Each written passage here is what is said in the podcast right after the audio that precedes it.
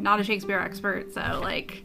Yeah, but you live with a Shakespeare. But I live with a. Shakespeare expert, so you know. Shout out to Um, Becky. She's, she's in the next room, so if she hears me say something really stupid, she'll run in and be like, "No!" Get that, Becky?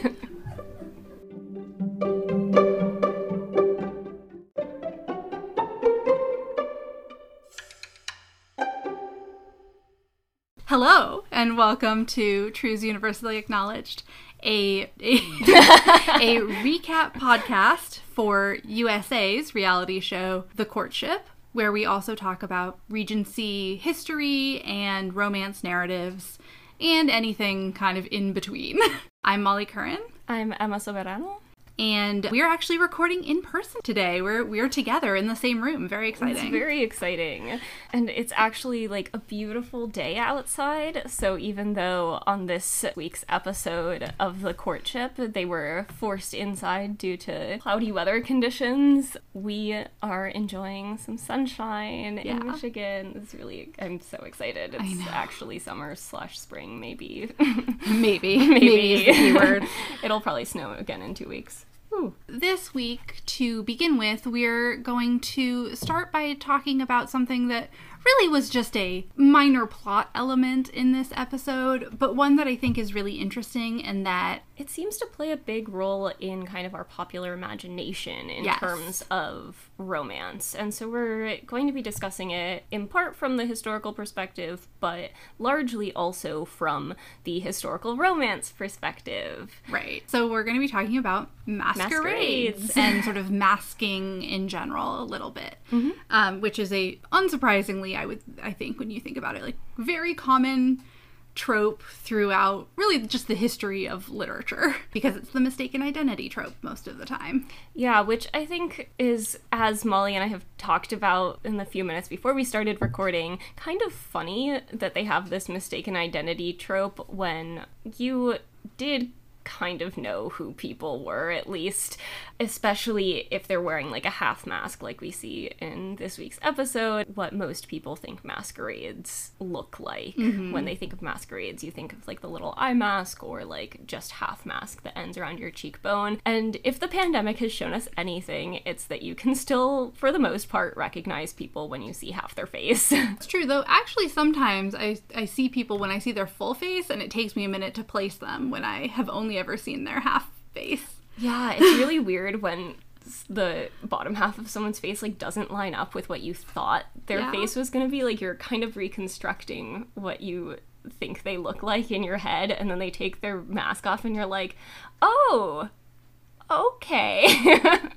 that makes it sound really negative, but it's more just like a you have to kind of readjust your, yeah, who you thought surprise. this person was in your head. So, Emma, do you want to start us off by maybe just talking a little bit about the historical context of masquerades? The show made it sound like this was just a super common kind of exciting party that people in the Regency had, but that doesn't seem to be uh, wholly accurate, I would say. this is not something that I really knew a ton about. And I mean, I'm still not an expert by any means, but my understanding from the research that I've done is that masquerades were a lot more common in the 18th century.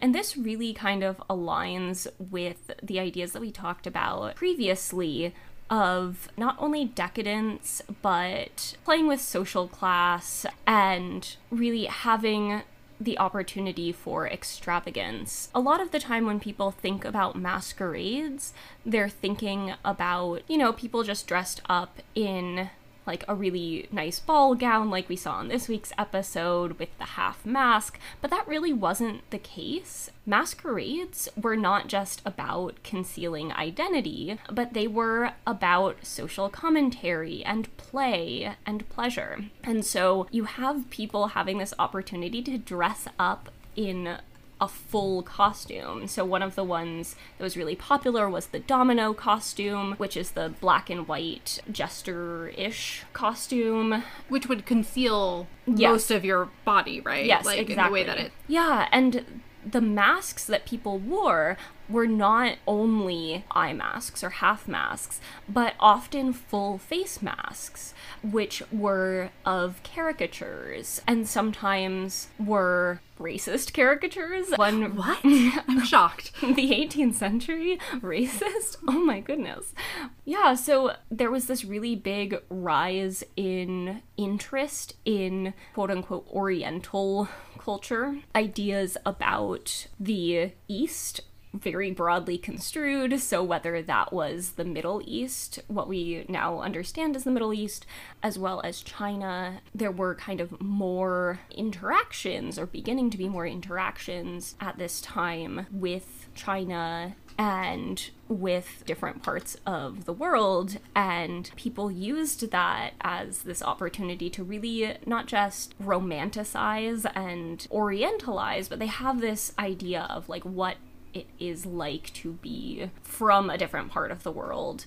And that idea is very inaccurate a lot of the time, to say the least, but really plays into these romantic ideas, especially of masculinity and femininity and of magic. So it was sort of the um, geisha Halloween costume of its time. Yeah, a lot of the time, and also the Aladdin Yes, costume okay, of its time yes. as well. So, people having these ideas that the Middle East and China were kind of mystical places where magic still existed, really in opposition to England and Europe as hmm. these increasingly quote unquote civilized and even increasingly secular places where we have reason and science and a kind of proper form of religion, heavy, heavy air quotes there, right?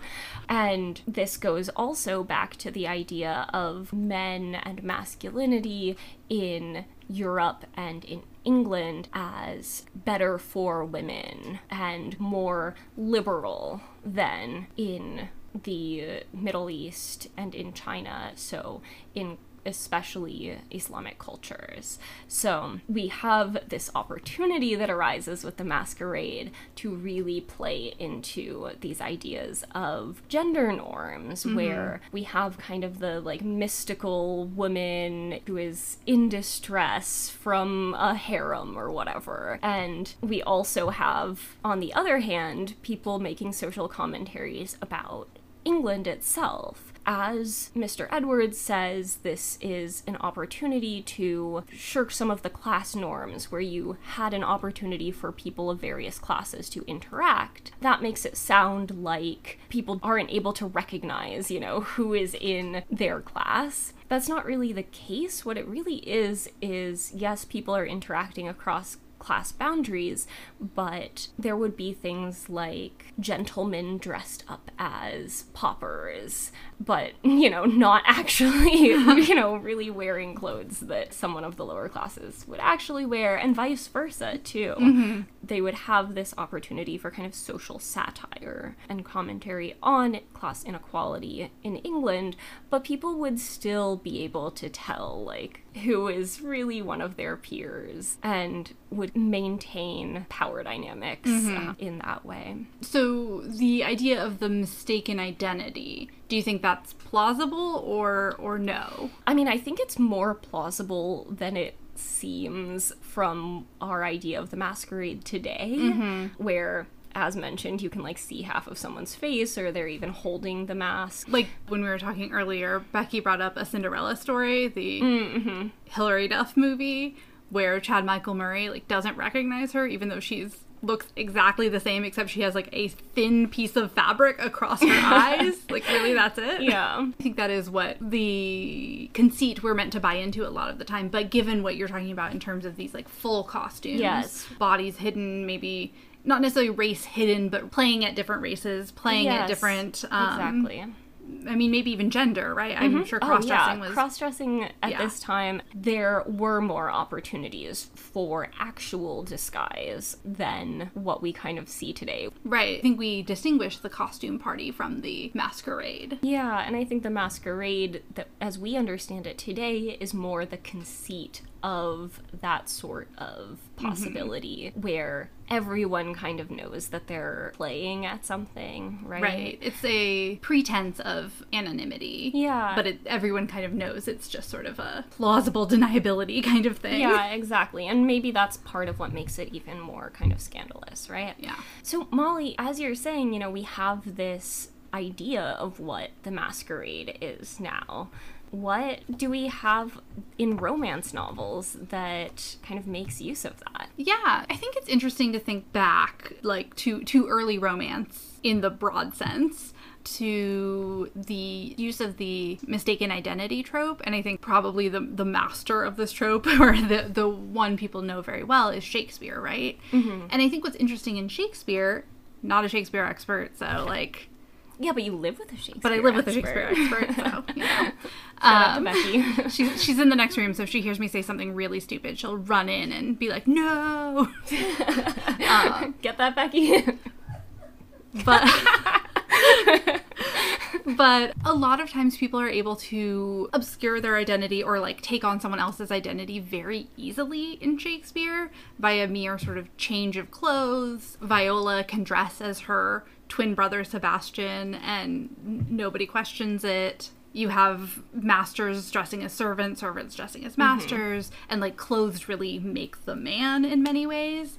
And yet, in one of the few scenes where I feel like we get like a true masquerade type party, um, which is in Much Ado About Nothing, you have Benedick, who's sort of your protagonist, and Beatrice, who is the other protagonist. They they they are in love, but they're enemies. um, love, love. they're sort of exes who are constantly fighting. And he puts on a disguise and is wearing a mask. And I always think of the the Kenneth Branagh version of the. I don't know if you've seen that film, but it's I have. delightful. And he puts on this like really ridiculous, over the top Italian accent, um, and basically is trying to like get her to talk about him, Benedick, and she, knowing that it is actually Benedick because his costume is actually very bad, like there's a recognition that actually it is actually harder than it seems to obscure identity. So she just kind of talks shit about him. about him I love that for uh, her. knowing that he will hear it and think that she was speaking sort of unguardedly Mm-hmm. as opposed to directly to him. That's great. So I think those sort of two sides of Shakespeare kind of capture what I see a lot of romance novels doing, which is mm-hmm. playing with both mistaken identity and then also the inability to maintain a, a, a mistaken identity or a secret identity. I will talk about a couple of books just for examples, but in the show notes, I'll give a longer list. I asked people on Twitter and some of my friends for some recommendations of romance novels that they like that have a masquerade element, and that could mean not necessarily a masquerade ball, but but some sort of masking element. So I'll, I'll put those in the show notes, but just some that I think are kind of useful to think about and representative. We'll start with something people might actually be semi familiar with, which is Bridgerton, right? And in the Bridgerton books, Benedict, who is the third brother, second Yeah, brother, he's the second, brother, Third book though. but third book. yeah, he's the one who is the the artist in the show and who really I just I want them to give him a queer plot line because like uh, the sexual tension with his other artist friend in the first season was so good. It really was. Okay. Anyway. Yeah. but I guess slight spoilers possibly for the premise of next season. Maybe, but they I really go so far off the books that who knows. yeah, I really Um, hope not because like it was not my favorite of the books. No, I don't think it's anyone's favorite it's of the dis- books. like a little boring to be honest. Oh, so well. it's it, but it's a Cinderella retelling basically, where the book begins with Benedict is at a masquerade. He meets this woman. She is masked. He is like instantly fascinated by her. I think they kiss. Can't really remember, but basically they have this connection. And then he never sees her again. Cut to a few years later, he meets this woman and she's like in a tough spot and she's like really pretty and who he- could she be? and he's like, "Hey, do you want to be my mistress?" And she's like, "No, not not really." and he gets her a job as like the maid in his mother's house, but he's like really into her. And, of course, she is this woman from before, and he has not recognized her. And a lot of the book and the conflict comes from her being like, wow, how can't he recognize me? Like, what a dick. and then eventually, when he does recognize her, him being like, wow, I can't believe you didn't tell me. That was rude. Betrayal of trust. And I feel like that's kind of a standard way that these things work in romance is there's somebody isn't recognizing somebody else when really they should. Mm-hmm. And the result is, I think, a sense of betrayal on both sides that they have to work through. Another example of this is Sophie Jordan has a book called A Good Debutante's Guide to Ruin. And this is really fun. In this one, a young woman has basically her. It's her stepbrother has recently moved home. They're very estranged. Like they've never really interacted. Their parents married late, like you know, um, Okay. and their parents are dead now This isn't like the clueless Paul Rudd situation. Yeah, it's not quite that. He's. I think he like moves home. They're- interacting more than they ever have before. They're both grown adults now, and he's sort of being a little bit controlling because he wants to get her married off. As one does, she doesn't really want to get married off, or at least she wants to experience some sense of adventure and life before then. So she Fair. goes to this secret club that exists, and this is a feature in a lot of historical romances. Are these like like how there are gentlemen's clubs, there are these sort of women's clubs or mixed gender clubs that are much more scandalous and have things like anonymous membership. Mm-hmm. So she goes to this club, which is basically a club for people to have casual sex. And she's masked. And who should be there but her stepbrother? And they do hook up. Wait, does she recognize him? She recognizes him. Oh, okay. So there's also some consent stuff that is worth thinking through in some of these, but but she does recognize him and they hook up. He does not recognize her. Basically, as the story continues on, he grows obsessed with this sort of masked woman who he meets every now and then at this club. He also is growing to have feelings for his stepsister. I keep it sounds so creepy when I put it that way. It's really not that bad. Like that so aspect is like not that that bad. Okay. They're just like people in the same household. Okay. Um, Sure, Molly.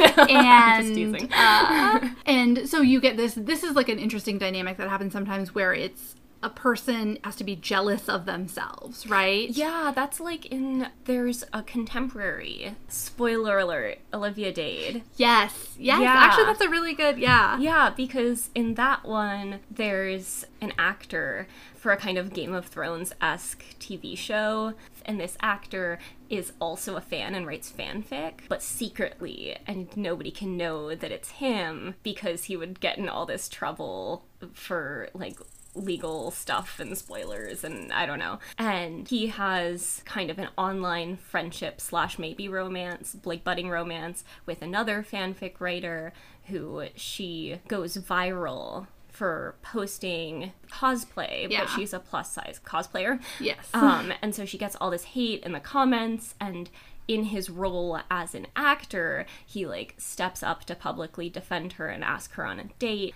In person, like when they meet in person, they're having this romance, but then she also is having this romance mm-hmm. with his like online persona. and he um, knows, like and he, he knows. that he's both people. She does not know. Exactly. Yeah, I guess that's a good point. Like the internet is the modern day masquerade. Exactly, yeah. So the other type of sort of the the other side of the masquerade trope, which I think is sort of the plausible deniability side of you you actually do know who this person is. Okay. And yeah. in some way you are either just pretending you don't or you're lying to yourself that Hmm. you don't. Another great example that I love is from Sarah MacLean's Daring and the Duke, which is the third in her Bare Knuckle Bastard series, which I think I've recommended before or at least Yeah. have mentioned before. And in that book, you have this amazing masquerade scene where a woman who basically has been betrayed by her childhood love wants to see him again. And he's sort of trying to win her back, but she doesn't trust him at all. Like, she literally thinks he tried to kill her. Oh, delightful. So, oh, I haven't gotten to that book yet in that series, but I know which characters Yes. we're talking about. uh, well, so there's this amazing scene where she wants to see him, and she goes to the masquerade. She's she is in full disguise at this point. She's wearing a wig. Like she feels like she is unrecognizable. And she talks to him and he gives no sign of recognizing her. And they end up sort of having this like passionate cunnilingus session out on a uh what was that called? A Balcony? no, um in a gazebo. Oh, gazebo. I think in a gazebo, maybe on a balcony. It could have been, but I think it was in a outside. in my brain it was in a gazebo. Okay. And she's like, This is amazing. I get to have this sort of last experience with him where I can get him out of my system and he like doesn't even have to know. Like I'm not actually giving him a chance. And he, of course, you go to his perspective and he's like, Yep, and he knew from the moment she walked in that it was her all along God. and That's embarrassing. like, and like how could he ever think that she was anybody else? my secondhand embarrassment is like, woo.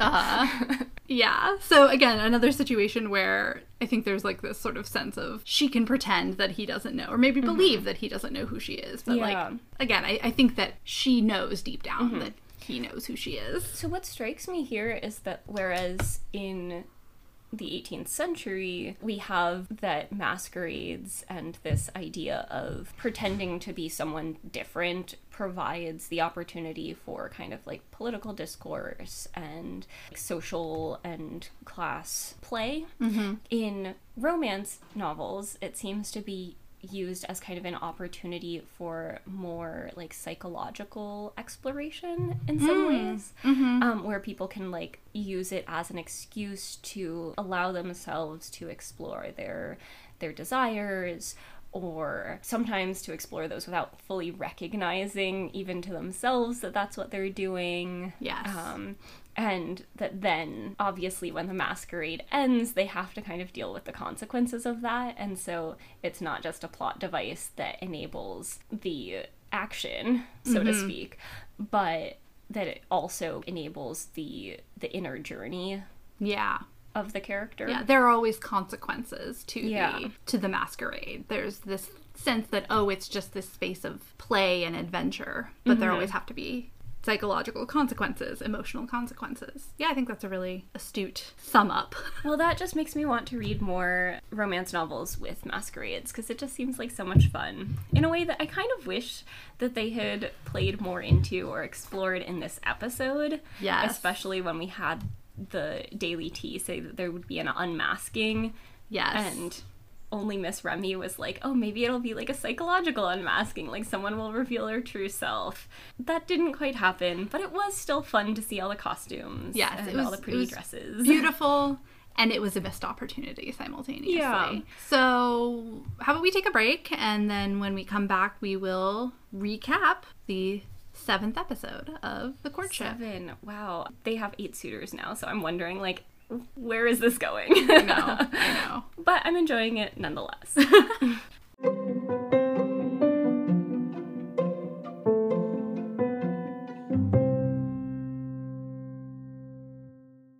Welcome back to Truths Universally Acknowledged, a podcast where two grad students recap USA's The Courtship. and there's just going to be a long pause before I'm like, wait, which network is it on now? I mean, let's be real. I watch it on Peacock. Do you watch it on Peacock? Yeah, I watch it on Yeah. Peacock. So really, it's Peacock's The yeah, Courtship. exactly. And we do see a fair bit of peacocking in this episode. Didum. Sorry, please forgive me. All right, so as Mr. Edwards says, Captain Kim's exit is still all anyone is talking about. So we open on the castle and go directly into discussions of last night's farewell ball. We first see Nicole with her sister, Mrs. Baker, and Miss Cleary. And she is kind of giving them the rundown of what's happened. Miss Cleary already knows a little bit, we are aware. Because Miss Baker was relegated to the not singles table, she has not been clued in on Yeah. all of the the drama. So basically, Nicole sort of explains what happened with Mr. Chapman and what assumptions Captain Kim made. And the the thing that stuck out to me about this part of the conversation was that she wasn't sure if any of the other guys knew Yes. or how they felt about it. Like somebody asked, did any of the other guys seem off? So I think Miss Bakers asks something about that, and Nicole says that she can't tell how the other men feel, um, which seems to be part of what's kind of causing her some stress or some anxiety there. We do get an in the moment where she says that she's falling for Lincoln and that she wants to be able to get to that point with the other men, which I think is kind of weird because like at this point I would be like, "Oh good, I have feelings for like one person. I'm not going to have this stress at the end of being like which of these two two or three people do I like the most?" Like we see has become kind of recurring theme on The mm-hmm. Bachelor. I don't know. I would just be really happy if there was like one person there who I was into. I feel like she has this thing going on where she's like, I really want to give every guy like his best shot, like yeah, his a fairest fair chance. chance. And I'm just like, it's it's okay to at this point. Yeah, I mean, like that's not how dating Yeah. works. Even like you meet a lot of people, and they most of them don't work out, and that's totally fine, and that's good because if there are too many people, like I don't know, there's there are all those studies about like jams in stores and like having choice oh, Like, anxiety. oh, oh yeah, like decision paralysis. Yeah, exactly. But what the other thing that stood out to me about this conversation is that after she reveals that she had this intimate moment with Mr. Chapman, Miss Baker is like so supportive. And we've mm-hmm. talked about this before, but I really appreciate how supportive Miss Baker is of her sister and she just says she supports her doing what she needs and that it seems like she's handling everything really well so far. Yes. And I just I really I appreciated that little like sisterly support. Having her family and friends, I just think it makes all the difference. It really does in this show. I don't know. There's an extent to which I'm like not as invested in her parents being there, but her sister Yes. and her friend being there. Like that really is so great in my opinion. So we then move to another group of people gossiping. The suitors are all outside. Some of them are playing a game of poker, and some of them are just chatting. Mr. Cones gives us a, helpful metaphor. metaphor saying, Love is a gamble. Sometimes you lose, sometimes you win. The highs, you feel so good when you're ahead and you're winning, and then the lows hurt like hell. And then the other men start to chime in a little bit and say that like you can't let the competition know your feelings and you don't know who's bluffing, which felt very dramatic to me. like, okay, why why can't you let the other men know your feelings in this case? Like, I don't know, I thought I thought they were friends. yeah but then we basically get mr chapman trying to clear the air a little bit mm-hmm. and and say not just about what happened with nicole but about what happened with captain kim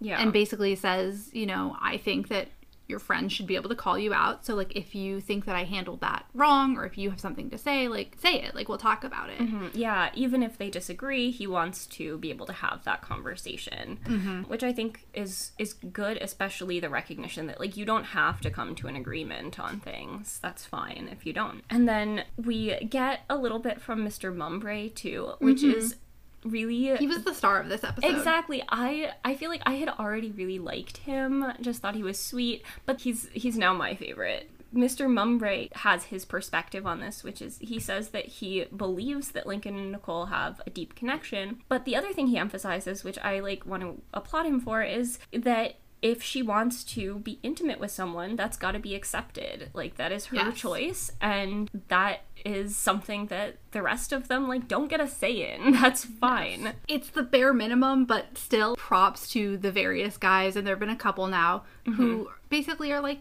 it's her choice, it's her process. She is in control of her life and she can do what she needs to do, and like we might feel some way about it, but we don't get to make those decisions. Exactly. And I mean, I do think that like that still felt like part of even Captain Kim's thought process was Yeah. like she gets to make that decision. He just couldn't deal with it. And so all the men say also that it didn't seem like Captain Kim had bad intentions. Right. Which it's interesting that this conversation felt like it resolved itself so easily that the producers probably were like, God damn it, drama, where's the drama? They are all they- too nice to each other. Put their fingers together, sort of Mr. Burns style, and we're like, don't worry, we will bring the drama. Exactly. I will say, the hand of the producers was most evident in this episode. Exactly. Compared to any other. Yep, it felt like not only could you see the hand of the producers in introducing a new person, but it felt like They were he was so puppeting obvious- him. Yeah, he was like so obviously a producer plant and Yeah. just doing whatever they wanted.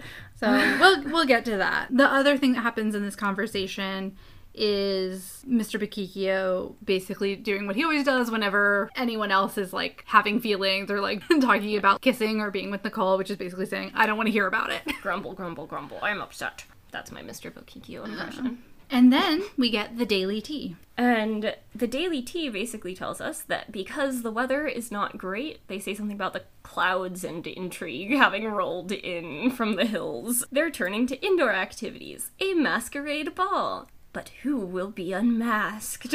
Yes. Dun dun dun. So Mr. Cone says, This ball sounds sexy. And And, Mr. Mr. Hunter, I thought it was Mr. Oh. Hunter. oh no, it's Holland, I think. oh, says sounds kind of kinky. Yeah, and basically they're all thinking sexy, which kind of goes into that idea of like, well, what do we think of masquerades are now? Mm-hmm. But even Nicole is like, ooh, this sounds like it'll potentially be sexy also. But then they sort of question, like, okay, what is this who will be unmasked line Exactly. mean? And most of them seem to be taking this extremely literally, which, as we find out, is the correct interpretation. Yes. But Nicole does say, like, oh, maybe it'll be something about one of the men revealing their true selves. Yeah, Um, like we'll find out something about their real character, which I wish it had been. I would've been wish so, too. good. This would have been a more interesting producer machination, Yes. is if there were like some secret about Yeah. one of the men. like in walks Danny B's pregnant girlfriend or something, Oh my god!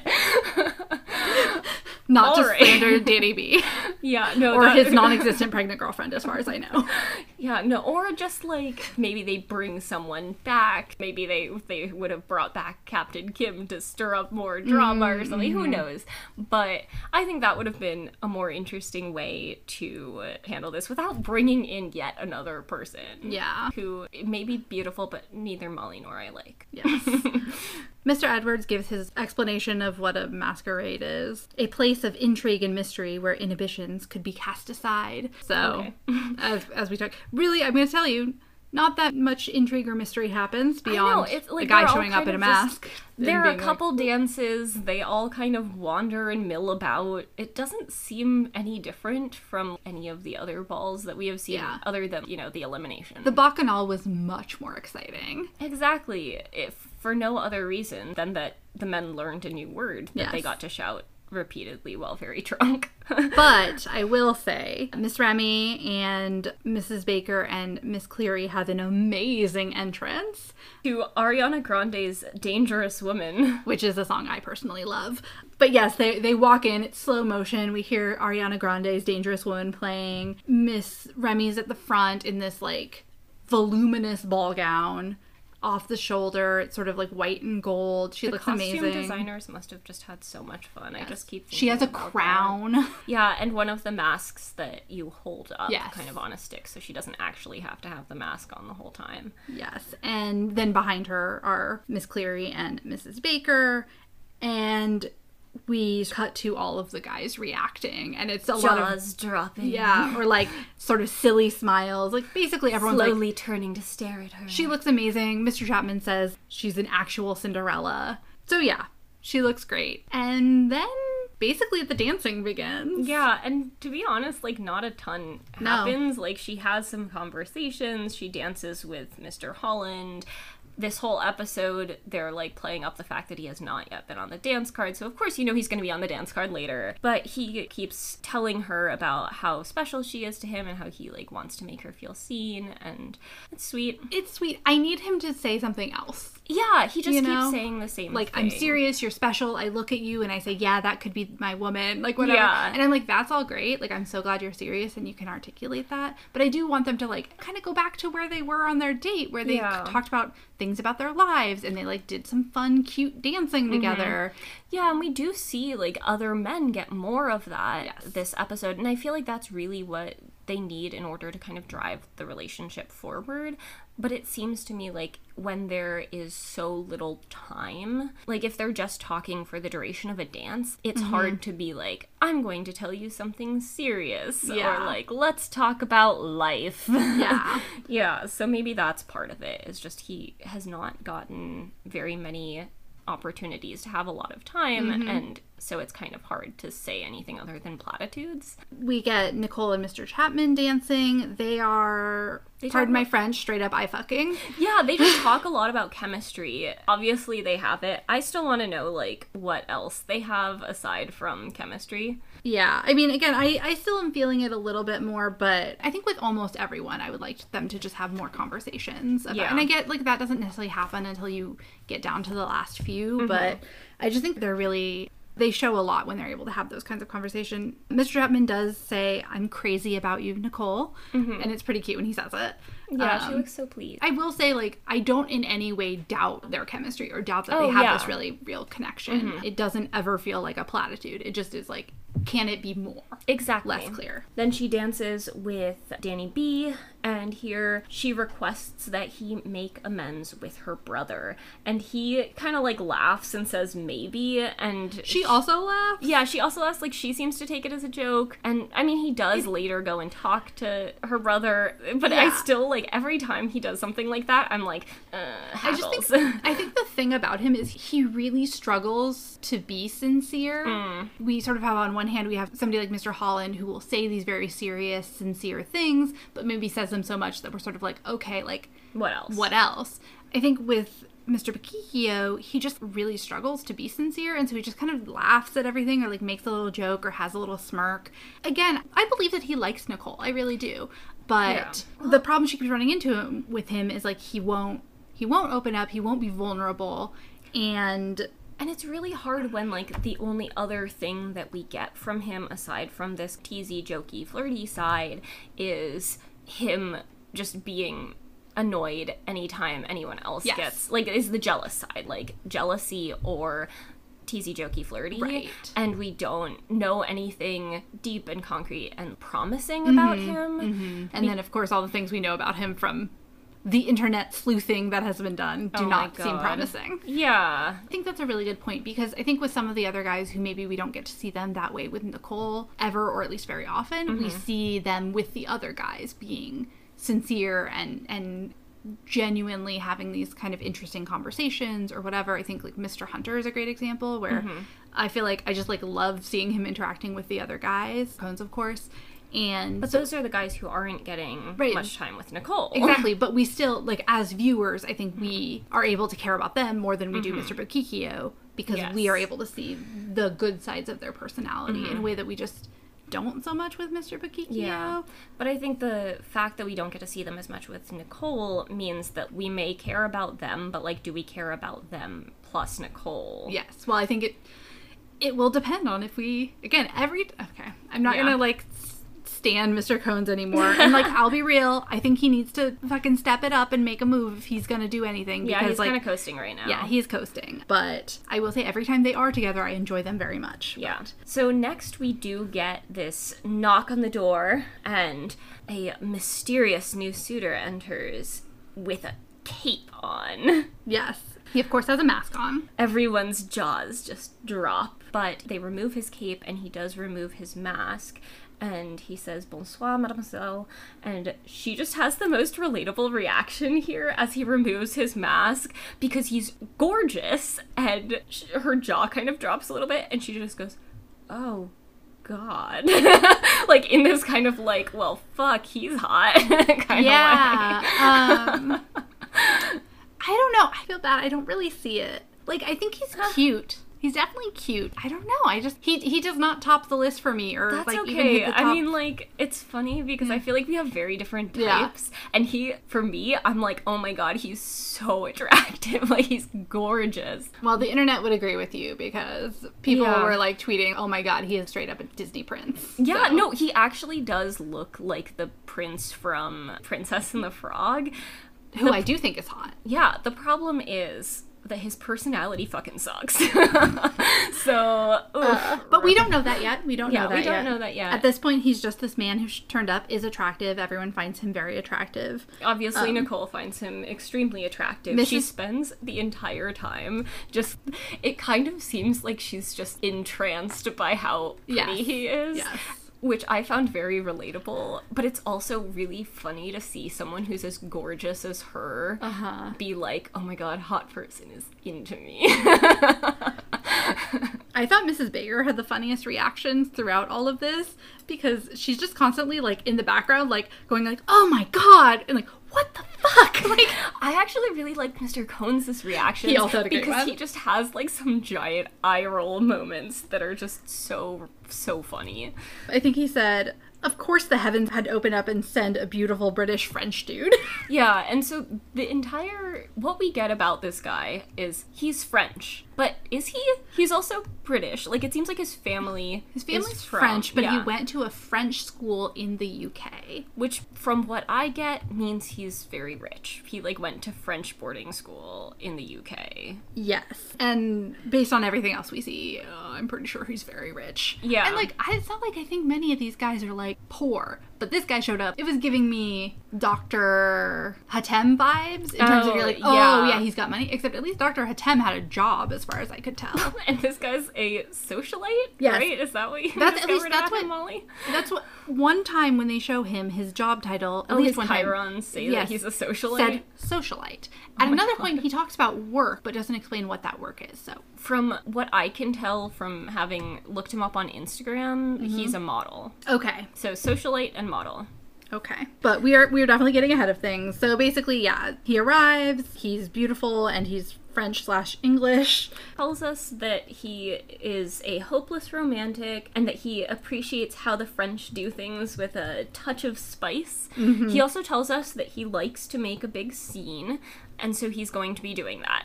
Uh-huh. And we see him continuously doing that in very produced ways. Yes. Throughout this entire scene, we have the rest of the guys sort of reacting to him Mm-hmm. in various ways. I also once again enjoyed Mr. Hunter's commentary of, uh, oh, you know, at least he's not good looking.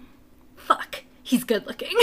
And it's interesting to me that like the men automatically have this reaction where they immediately see him as a villain. Like Mr. Hunter also says something about him being like a masked masked villain, villain. yeah. And it doesn't just seem to be like that these new this new person showed up. There's like something about him that is rubbing them the wrong way. And we also get a little bit of this when he starts saying in his introduction in the moment kind of thing that the boys get annoyed because their girlfriends end up liking me and then he says like like I always tell them that's not my problem that seems like a you problem and as we later get from Mr. Mumbray he has a history of stealing people's girlfriends so we're already getting that this guy is trouble. He is here to cause some drama. He repeatedly, anytime he gets introduced to people, says, like, oh, there might be drama there. As they're dancing, Mr. Oh, did we say his name? His name is Miles Nazaire. Mm-hmm. So Mr. Nazaire or Monsieur Nazaire. Monsieur Nazaire. you can say it much better than me. And Nicole are dancing and they're staring into each other's eyes. She can't stop giggling because she's like, the boys are gonna hate you. Yes. And then they kiss. Yeah. And uh he has this like super smooth line and this becomes a theme throughout that he has these like kind of like smooth lines that are like too smooth prepared almost. But he just seems to have like the perfect thing to say every time. And he says if you keep looking into my eyes like that we may kiss. And then she's obviously it's like an invitation right?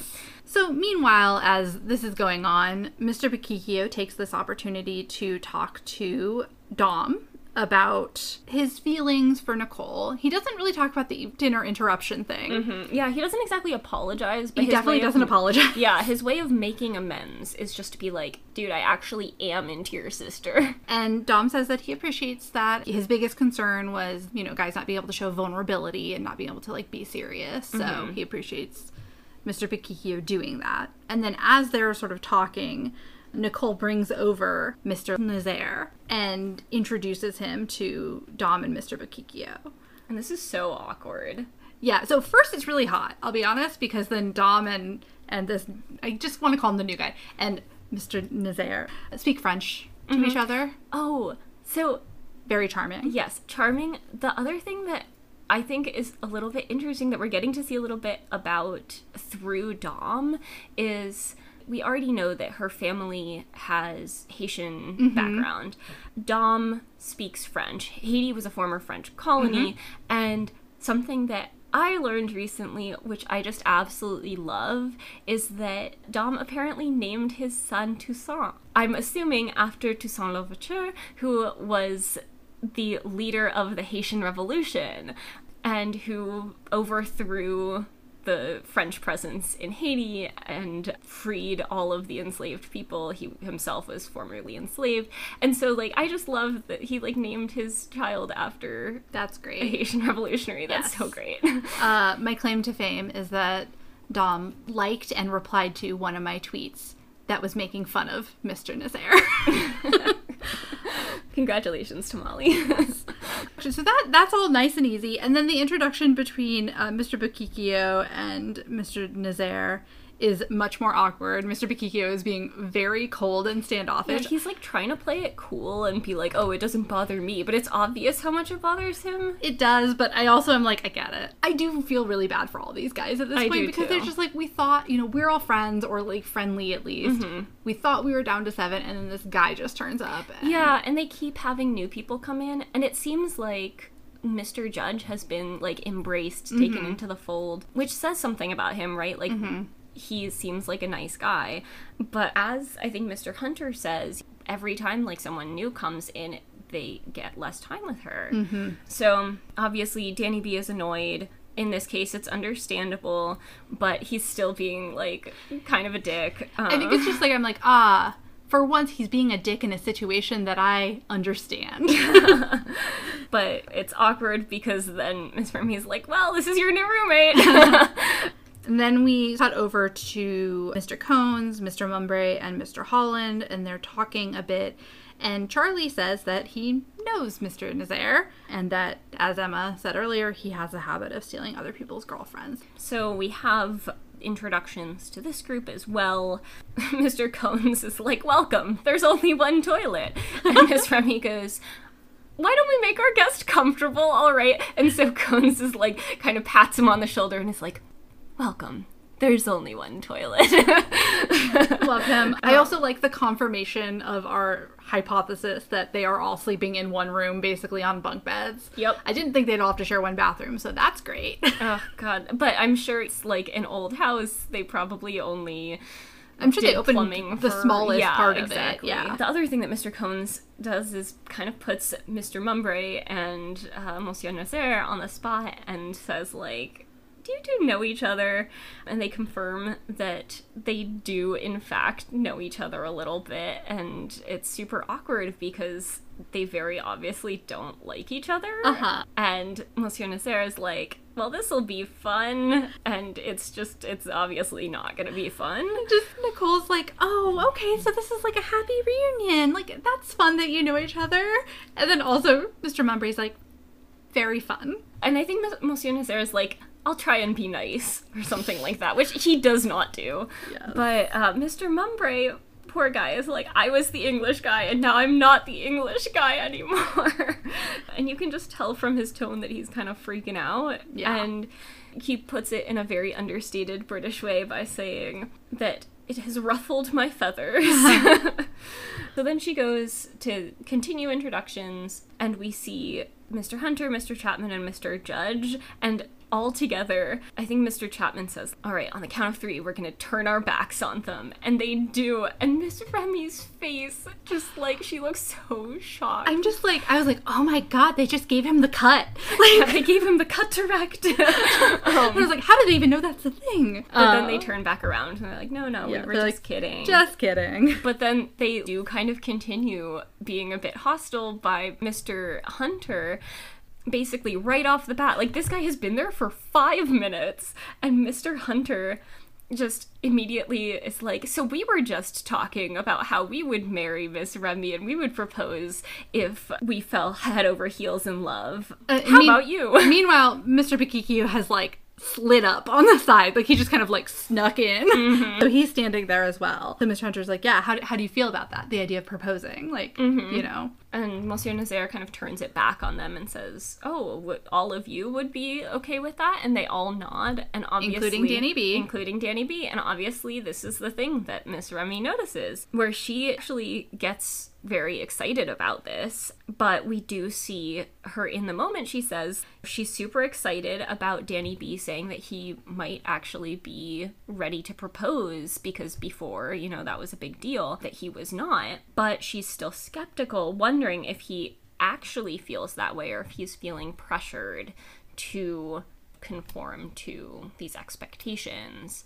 Meanwhile, Danny B is posturing again. We get a Danny B in the moment where he's like, I can speak French too. Get the fuck out of here. I laughed. Um, I, I enjoyed Danny B more in this episode than I did in any other. I think it's because we have a new villain Yes, now, yes. and so in comparison, Danny B is maybe not so bad I'm like, oh, somehow. oh, he's the, he's the villain I know. You know, he's the, he's the he's the devil I know. so So the the ball ends, and as we had Mr. Mumbray's ruffled feathers, he's trying to kind of soothe his ruffled feathers in the next scene by baking a cake. Yes. So we are now watching the Great British Bake Off.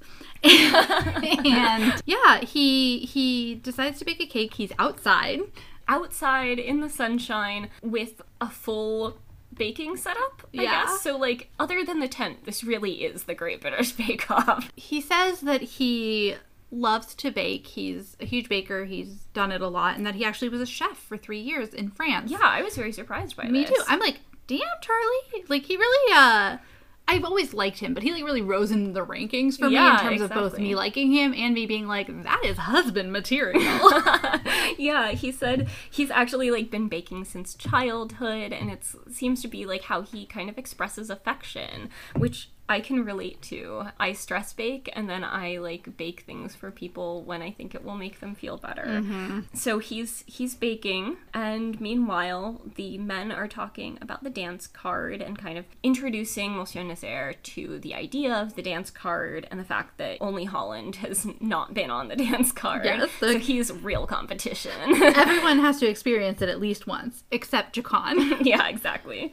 But then Mr. Mumbray shows up with his adorable little loaf cake. They're his- like, ooh. yeah, they all seem to think it's for them, and he's like, nah, this is not for you guys.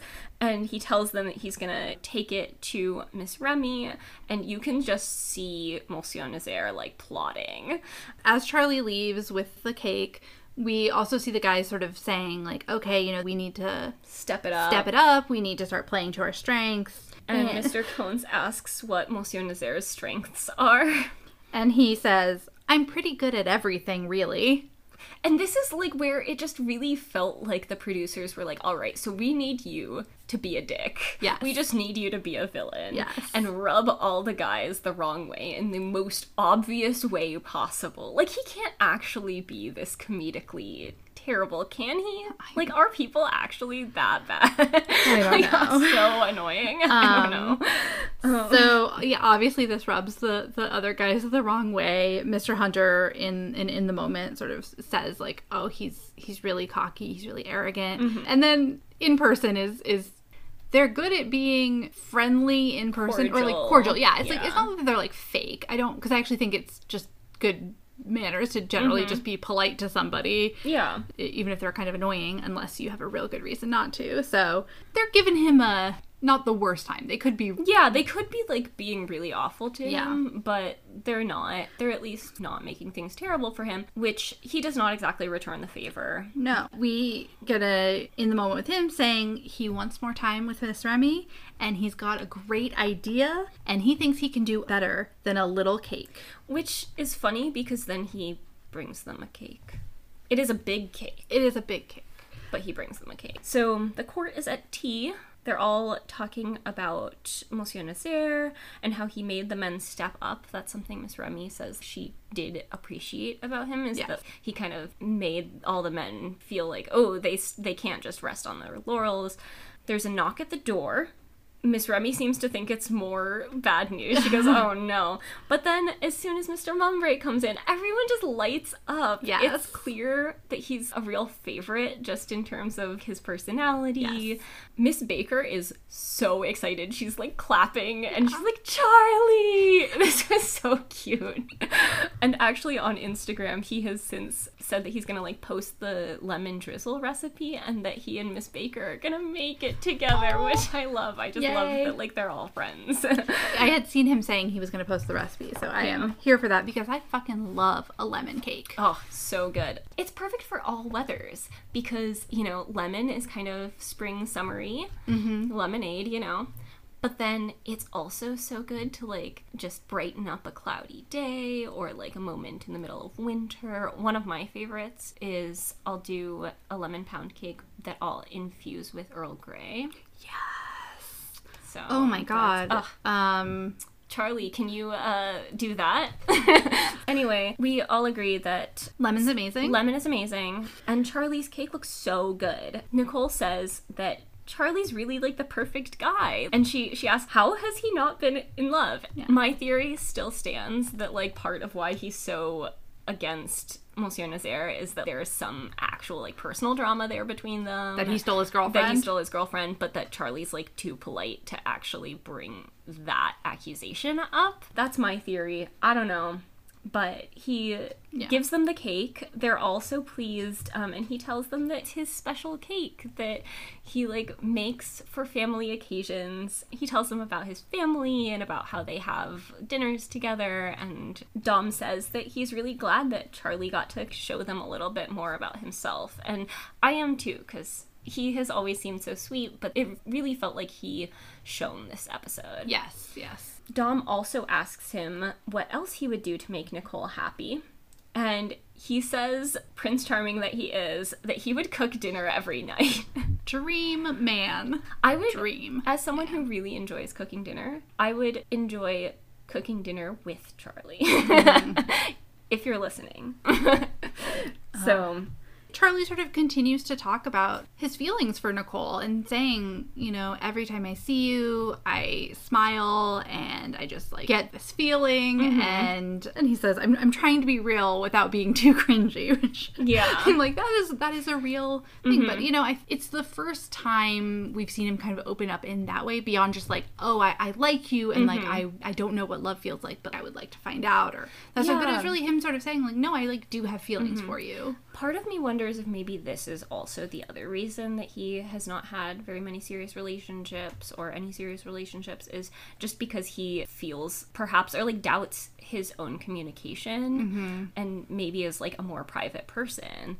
And so it maybe people think that he is not as interested in them or Yeah. not as serious because he is more interior, you know? That's just another idea. We're just I'm just theori- theorizing about like how this adorable man who bakes cakes has not. I mean, he's pretty young still, too, though. That's he's like true. 24. I mean, Oh my gosh, he's such a baby. Right? Okay, sorry. like 24, 25. Like, I think he was the youngest. Um, All right. So No, it's not crazy to have not had like a super serious Yeah. relationship by then. yeah, that's true. As this is lovely moment is happening, here comes Mr. Nazaire. With, Molly just like Ugh. her face. Okay, this was the moment that like made me genuinely be like, no, I don't like him. He's not gonna win me over in any Yeah. way because it was just such a dick move, and it was, was- also a move that only could have been enabled by producers. Exactly. It was very obviously like a produced move. And I'm sure that the producers also were like, oh, yes, Charlie wants to bake a cake. Perfect. Yes. The other thing is, I don't know how much the rest of the court and even Nicole are like buying into this because. As Charlie said, anyone can buy a cake. Yeah. But baking a cake shows real love. Yes. He shows up, he has flowers, he has a tiered cake, he has a sword that he gives to Dom, and he says there's a casket of wine for Mrs. Baker. Oh, and some tea for Tessa. And tea for Tessa, yes. they're like, oh, we went from a, a nice loaf to a, a tiered cake. Okay. Charlie's like, we're all gonna get diabetes. Oh. this poor guy. yes. Public service announcement that's not how diabetes works, but That yeah, that's not how diabetes works. I just say because some people really do think that is how it works, but it's not. But he also looks dead inside. I felt so bad for him. I want him to know that he has No. that he has been seen. At the very least, Miss Baker Yeah. is on Team Charlie. Yeah. So he brings all of these things in, and Nicole says that he's sweeping her off her feet just as she was starting to get to know Charlie, which seems to signal that she's here for it. But at the same time, like, I don't know, I don't want her to I be know. into this. My note here is that's called love bombing. He says that he's there to take her on a real date. So she she leaves with him and Charlie goes, "I'm to have another slice of cake." Which is relatable. Yeah. I would too. Looked good. So this date, which again, I just keep saying like only could have happened with producer help. Yeah, Um, very obviously. Like the producers probably set up the date and were like, "Hey, this is the date you're gonna ask yes, her on." exactly. hmm Well, they say they're gin. They're making gin. They're not making gin. They're, They're infusing, infusing gin. gin with flowers from the Um, garden, I guess. Yes, which Sounds is fun. fine and whatever. I do think it is funny. Tanqueray, is that how you say it? I don't know. Has like a partnership with Bridgerton. Oh, um, interesting. And was using Joe Jonas to Oh my promote.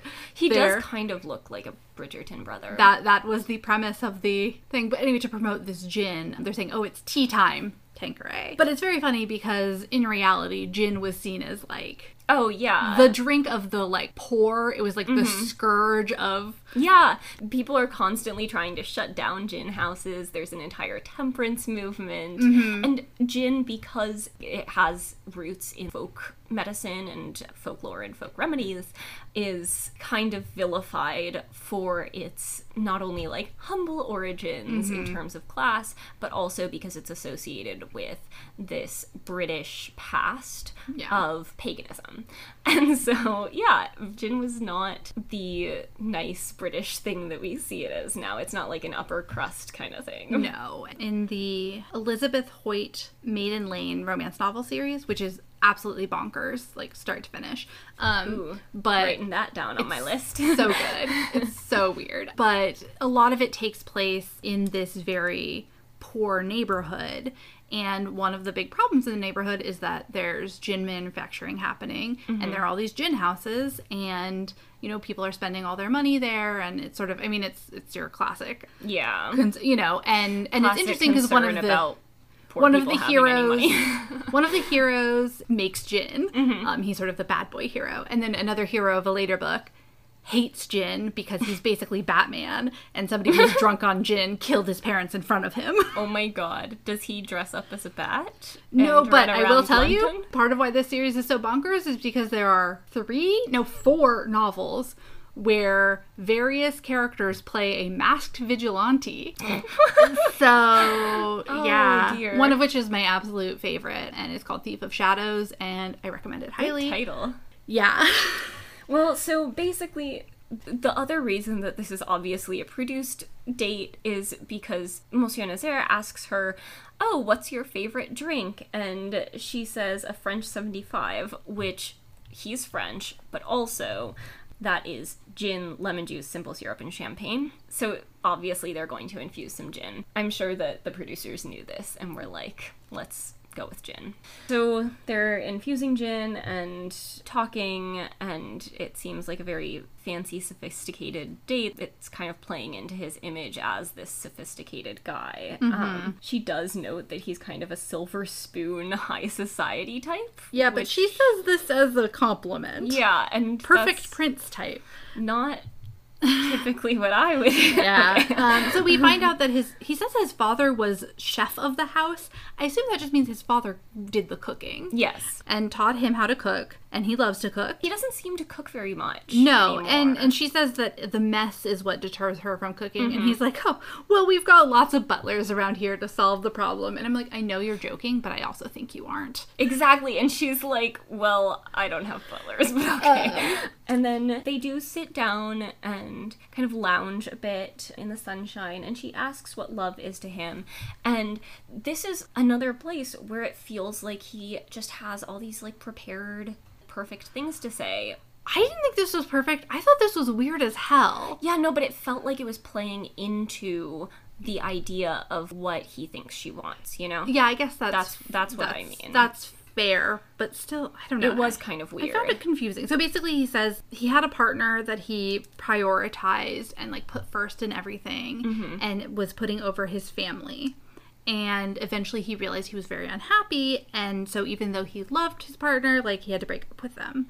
And I'm just like, couldn't you have just figured out your priorities different? Yeah, exactly. Like- Like, couldn't you have just talked to your partner and like Yeah. Yeah, like, know. was your partner demanding that you put like I just Yeah. it was I get it like we couldn't get the whole story or whatever, Mm-hmm. but to me it just seemed like I'm like, can you not handle two priorities at once? I know. Well, so to me, this felt like he was trying to emphasize how much family comes first because Yes. he then says something about, like, oh, I can tell that you're a real family girl, and like, it's great that we have that in common. And so it really felt like, with that, along with his whole, like, I love to cook, even though I don't actually do it anymore mm-hmm. thing, like, he was just trying to say the right thing, or like the thing that he. He knows a few things about her, and one of them is that her family is really important to her. So he's gonna like give this weird story about how he always prioritizes family above all else, even Yes. love. And she asks about his family. They are in the south of France, opposite Saint Tropez. Near Um, Nice and Cannes. yes. And she asks if he visits very often, and he says, "Oh, it's hard with work," which I guess we now know is modeling and not just a socialite. But he FaceTimes his mom five times a day. That's a lot of times a day. horrifying. I'm sorry. I don't think he actually FaceTimes his mom five times a day. But hey, at least we know that he was able to leave home and that his grandfather did not build another story onto the villa in order to keep him there. Not all rich people are the same, Molly. Oh, good point. So then we basically get an, an interview with Nicole where she says Mr. Nazaire is bringing a level of sophistication and chivalry that I wish some of the other guys had. He's got a lot of confidence and bravado. And I'm just like, Nicole, he He's just, has money. yeah, he just has money. He's just rich, I promise. Yeah. And then we also get sort of a scene of the suitors all hanging out. First, Charlie has come back and is kind of reporting back to them about mm-hmm. what Mr. Nazaire did. And it, this is a really interesting conversation because they're basically realizing that he's not going to, I think Mr. Judge even says he's not going to try to establish a relationship with the rest of us. And the question is not whether we're going to be friends because we aren't, but like whether he's willing to Be respectful. yeah. So, you know, like, I don't know if he said slander us, but like, you know, basically like smear us in the Mm-hmm. Yeah, process of sort of putting himself first. Mr. Bakikio, perfectly in character, says, Good, I don't need any new friends. He's such a stereotype sometimes. A lot of the time. and then we later see them, they're at a punching bag. They're they're taking out all their aggression against Monsieur Nazaire on this punching bag, I guess. Right. And he appears, I'm going to call him Miles. Miles appears having, I guess, finished up this date with Nicole. And again, they're in this uh, sort of weird position, but Mm-hmm. it's very clear he is the outsider. Yeah. I thought we were going to go next to the elimination ball, but instead we have Miss Remy is delivered a letter from Danny B that asks her to meet him at the fountain. And we actually get one of the few positive interactions that we have seen between her and Danny B. Yes. I think this is the first one since the first episode where I've been like, okay, I get it a little bit mm-hmm. more. Yeah, and the thing that for me I appreciated about this was that it actually showed that he had heard her. Mm-hmm. And she does say, Oh, you listened to me, you know, Yeah. like what I told you at the ball. He's waiting at the fountain. She shows up. It's actually very cute. He has this like huge smile Mm-hmm. and like they kind of like run into each other's arms and hug. And then they basically They just like spend some Yeah. time sitting like next to the fountain talking about life. Yeah, I think like, I think Mr. Pakikio is like what happens when we go back to normal. Yeah. Mm-hmm. know, when we're not in this sort of fantasy world anymore. And I really appreciated that we saw them have this conversation Yes. because you don't get that a lot from dating shows, and that's really important, right? And this is a place where, like, yeah, I get that Mr. Bokikyo has said he's not sure if he can get there in two months, and I totally understand that, especially within this, like, weird setting. But obviously, she wants commitment at the end of it.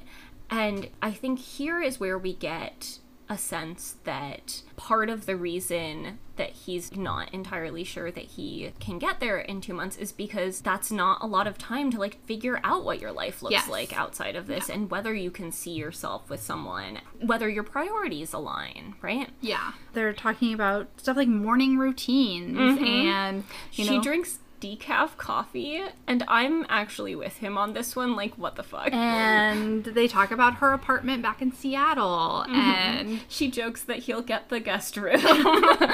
And we also find out, he doesn't say this to her, he says this in his interview, but he says that in his previous relationship, it actually seemed very good, but it was that he was really ready to get very serious and she wasn't. And it mm-hmm. sounds like maybe even like he wanted mm-hmm. kids and she didn't or wasn't ready to. But he does tell Nicole in that moment that, you know, my, my mom really wants grandkids. Not like right away, mm-hmm. but, you know, I do want kids. Two, three, four.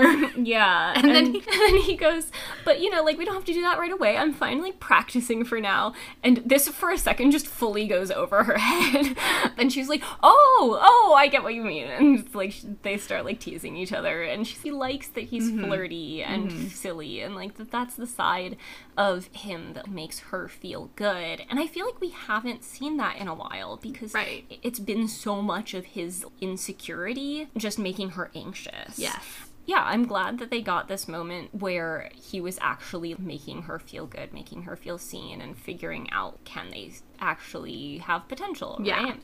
I think he just low key ruin it. He says, Meet me halfway again. Yeah. And she's like, I'm meeting you. I promise I'll always meet you halfway. And I'm just like, He's just so like insecure. I, I also think he was trying to make it like a cute thing. Like, oh, this is like This is our our thing. And I'm like, no, it's not actually very cute because like she was already Yeah, meeting exactly. Mm-hmm. you more than halfway. I promise. Yeah.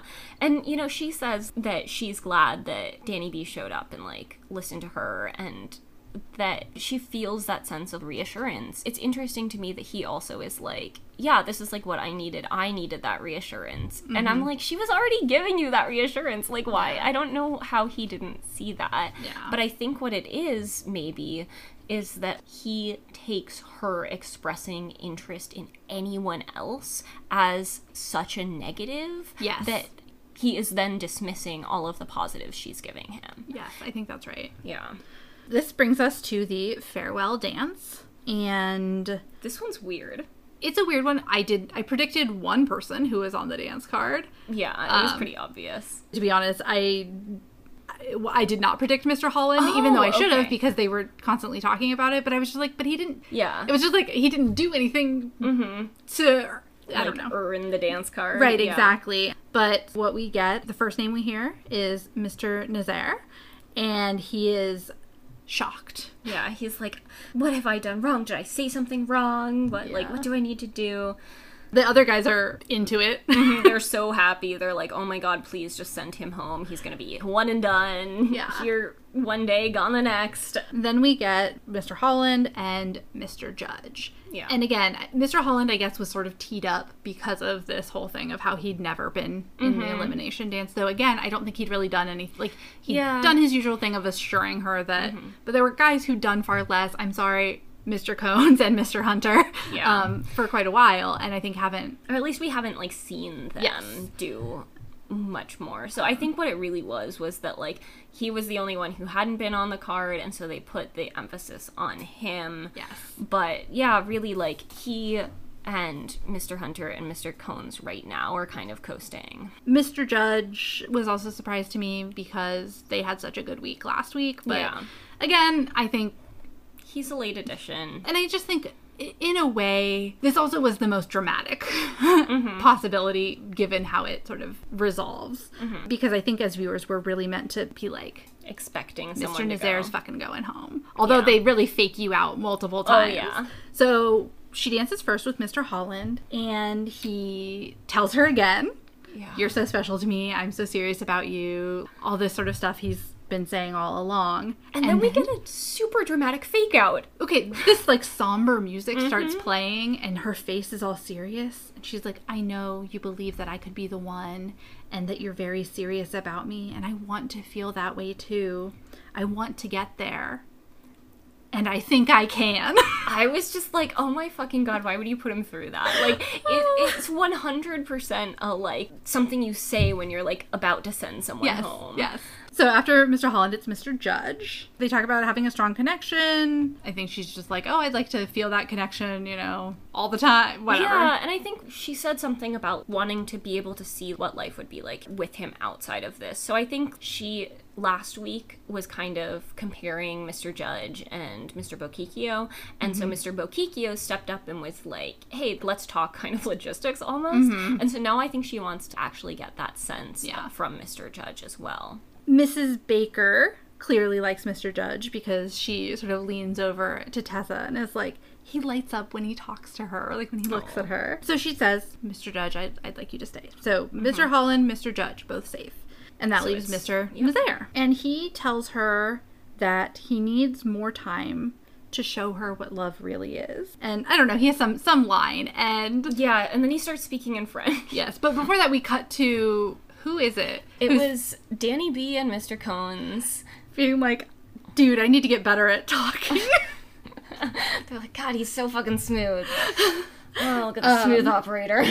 and then yeah, he does this whole speech in French, and she which is translated for us. Yeah, but she asks, like, what does that mean? And he's like, well, you gotta keep me around to find out. It was it was a good speech. Like again, if I didn't find him so annoying, I'm sure I'd be like, ooh, swoon. But I was just like, shut up. You get it. You're French and rich.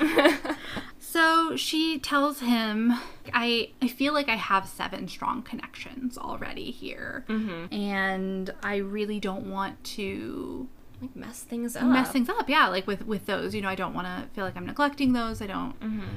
And we're like, oh, okay, thank God, she's, she's mm-hmm. going home. And all the all the guys are like, oh, he's he's gone, he's out of here. And then she says, but maybe there's room for one more.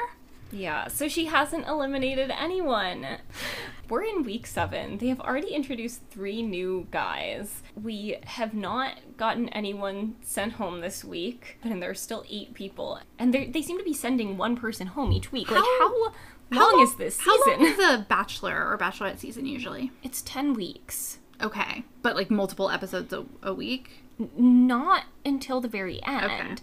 Granted, they are longer episodes and they do send more people home each week. Mm-hmm. But at this point, I'm just like, at a rate of one person per week, Yeah. this is going to go on for a really long time. I I feel like they've got to at least do a double elimination next week. yeah, exactly. Um, I mean, she says, you know, like, I don't feel like we got enough time Yeah. this week because of the interruptions of Mr. of Monsieur Nazaire. So like I'm really hoping that that's a signal that they're not going to bring another new person in yet again. My God, please, please, Yeah, no more men. Stop. no Um, more men. But Sir Edwards notes, You've all survived the farewell dance, and this should go to show you that Miss Remy and only Miss Remy is in control here. Except for the producers with uh, Monsieur Nazaire. And I'm like, okay, maybe she's in control of who stays and who goes, yeah. but she's definitely not in control of all the things that are happening. Uh, Um, I don't know. I feel like this was maybe the first episode that I was like not excited to rewatch. yeah. And I think that sucks because there were parts I really liked, but I just I found the Charlie. producer fuckery. Charlie. That's it. Yes, Charlie. Charlie and the lemon drizzle cake. sigh. Deep sigh. Deep sigh. So that really wraps up this week's episode. We'll be interested to see, you know, what happens. If you have any ideas about who is heading home next, you can let us know on Twitter. Yeah, so we we now have a podcast Twitter, which is at Truths Uni Pod. So it's Truths U N I P O D. The downside of having a long podcast name, I realize, is Twitter handles are quite short. Yeah, so you can tweet at us. Tweet at us, or of course at our individual Twitters. I'm at M J K E R A N. I'm at Chingona Academic. As always, those are in the show notes. And if you enjoy listening to us, please share this podcast with your friends, leave us a rating and review, and you can find us wherever you get your podcasts. Yeah, thank you so much to everyone who's listened, who's rated, who's reviewed. It's really been awesome. Um, Yeah. And we would love to hear more from you and interact with you in any way. So Yeah, feel free to reach out. And to those of you who, you know, have tweeted at us or commented on Reddit or whatever, like, we really appreciate you. So thank you. Thank you. And uh, until next week. Toodaloo.